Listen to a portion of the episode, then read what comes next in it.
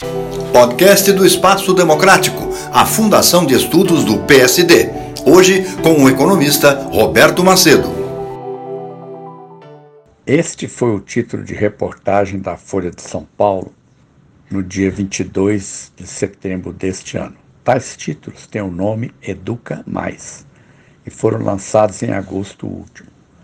Segundo a reportagem, até a sua data, 12,4 mil investidores compraram o Educa Mais, gerando cerca de 50 milhões de reais para o Tesouro Direto. Os sorteios são para tornar esse investimento ainda mais atrativo. Eles serão realizados em 11 de outubro, 18 de novembro e 23 de dezembro próximos, ou seja, até o fim deste ano.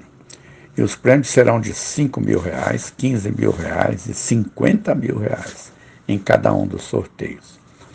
Sempre segundo a reportagem, é preciso ter em conta, ter conta em corretora para investir no Educa Mais, em datas delimitadas pelo concurso.